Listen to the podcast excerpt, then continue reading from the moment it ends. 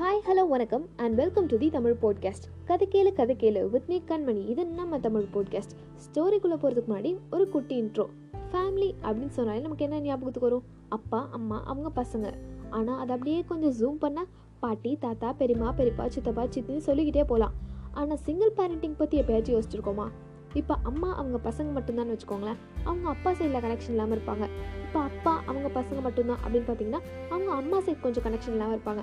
அந்த ஃபேமிலின்ற வேர்டே கொஞ்சம் குட்டி ஆகிடும் சிங்கிள் பேரண்டிங்கில் மோஸ்ட்டாக பார்த்துருக்கலாம் சாதாரண ஃபேமிலியில் நடக்கிற மாதிரி தான் அங்கேயும் நடக்கும். ஆனால் இந்த சொசைட்டி யோசிக்காமல் அம்மா எல்லாம் வளர்ந்தா இப்படி தான் அப்பா எல்லாம் வளர்ந்தா இப்படி தான் ஈஸியாக படி போட்டுருவாங்க. ஸோ இந்த எபிசோட் பேர் சிங்கிள் பேரண்டிங்னு வச்சுக்கலாம்.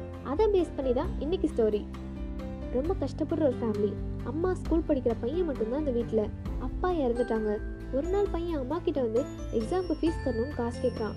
அம்மா உடனே என்னப்பா திடீர்னு காசு கேட்குற? என்கிட்ட இப்போ காசு இல்லை. அப்படின்னு சொல்கிறாங்க பையன் இல்லைம்மா உடனே ஃபீஸ் கட்டி ஆகணும்னு சொல்லிட்டாங்க. அதான் அப்படின்னு சொல்கிறான் அம்மா உடனே சரிப்பா இரு வரேன் அப்படின்னு சொல்லிட்டு வெளில போயிட்டு வந்து ஐநூறுரூவா பையன் கையில் கொடுத்து இந்தாப்பா ஃபீஸ் கட்டிடு அப்படின்னு சொல்கிறாங்க பையனும் சரிம்மா நான் போய் ஃபீஸ் கட்டிடுறேன் அப்படின்னு சொல்லிட்டு நேராக ஃப்ரெண்டு வீட்டுக்கு போகிறான் காசு வந்துச்சு மச்சான். வாடா படத்துக்கு போகலாம் அப்படின்னு சொல்லிட்டு ஃப்ரெண்ட்ஸ் எல்லாம் கேங்காக சேர்ந்து படத்துக்கு போகிறாங்க படமும் போயிட்டுருக்கு. பையன் ஜாலியாக உட்காந்து படம் பார்க்குறான் இன்டர்வல் வருது. பையன் ரெஸ்ட் ரூம் யூஸ் பண்ணலான்னு போகிறப்போ அங்கே அவங்க அம்மா டாய்லெட் கழுவிட்டுருக்காங்க அதை பார்த்ததும் அந்த பையனுக்கு ஒன்றுமே புரியல. நேராக வந்து சீட்டில் உட்காந்துட்டான். அதுக்கப்புறம் படம் பார்க்குற இன்ட்ரெஸ்டே இல்லை. அப்படியே அமைதியாயிட்டான். அப்புறம் படம் முடிஞ்சிருச்சு. எல்லாருமே வீட்டுக்கு போயிட்டாங்க. ஆனால் இந்த பையனுக்கு மனசு கேட்காம நேராக மேனேஜர் ரூமுக்கு போகிறான் மேனேஜர் கிட்ட போயிட்டு இப்போ வந்து டாய்லெட் கழுவிட்டு போனாங்களே அவங்க யார் எப்போ வந்து ஜாயின் பண்ணாங்கன்னு விசாரிக்க ஆரம்பிக்கிறான்.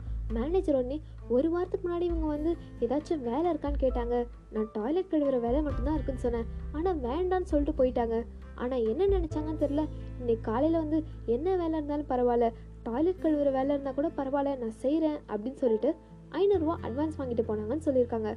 பையனுக்கு ஒன்றுமே புரியல. கண்ணிலேருந்து கண்ணீர் மட்டும்தான் வந்துச்சான். இதான் இந்த ஸ்டோரி இந்த ஸ்டோரி யார் எழுதுனான்னு தெரியல ஆனால் உண்மையாகவே கிரேட் தான். சிங்கிள் பேரண்டிங்ன்றது அவ்வளோ ஈஸி கிடையாது. சிங்கிள் பேரண்டிங்னு சொன்னாலே நமக்கு என்ன ஞாபகத்துக்கு வரும்? ஒரு அம்மா அவங்க பிள்ளைங்களை இந்த சொசைட்டியில் எப்படி ஸ்ட்ராங்காக லீட் பண்ணி கொண்டு போகிறாங்கன்றதா நமக்கு ஞாபகத்துக்கு வரும். ஆனால் அது மட்டும் கிடையாது. ஒரு அப்பா தனியாக நின்று இந்த சொசைட்டியில் அவங்க பிள்ளைங்களை எப்படி கொண்டு போகிறாங்கன்றதும் சிங்கிள் பேரண்டிங்கில் ஒரு பார்ட்டுன்றதை நம்ம என்றைக்குமே மறந்துடக்கூடாது.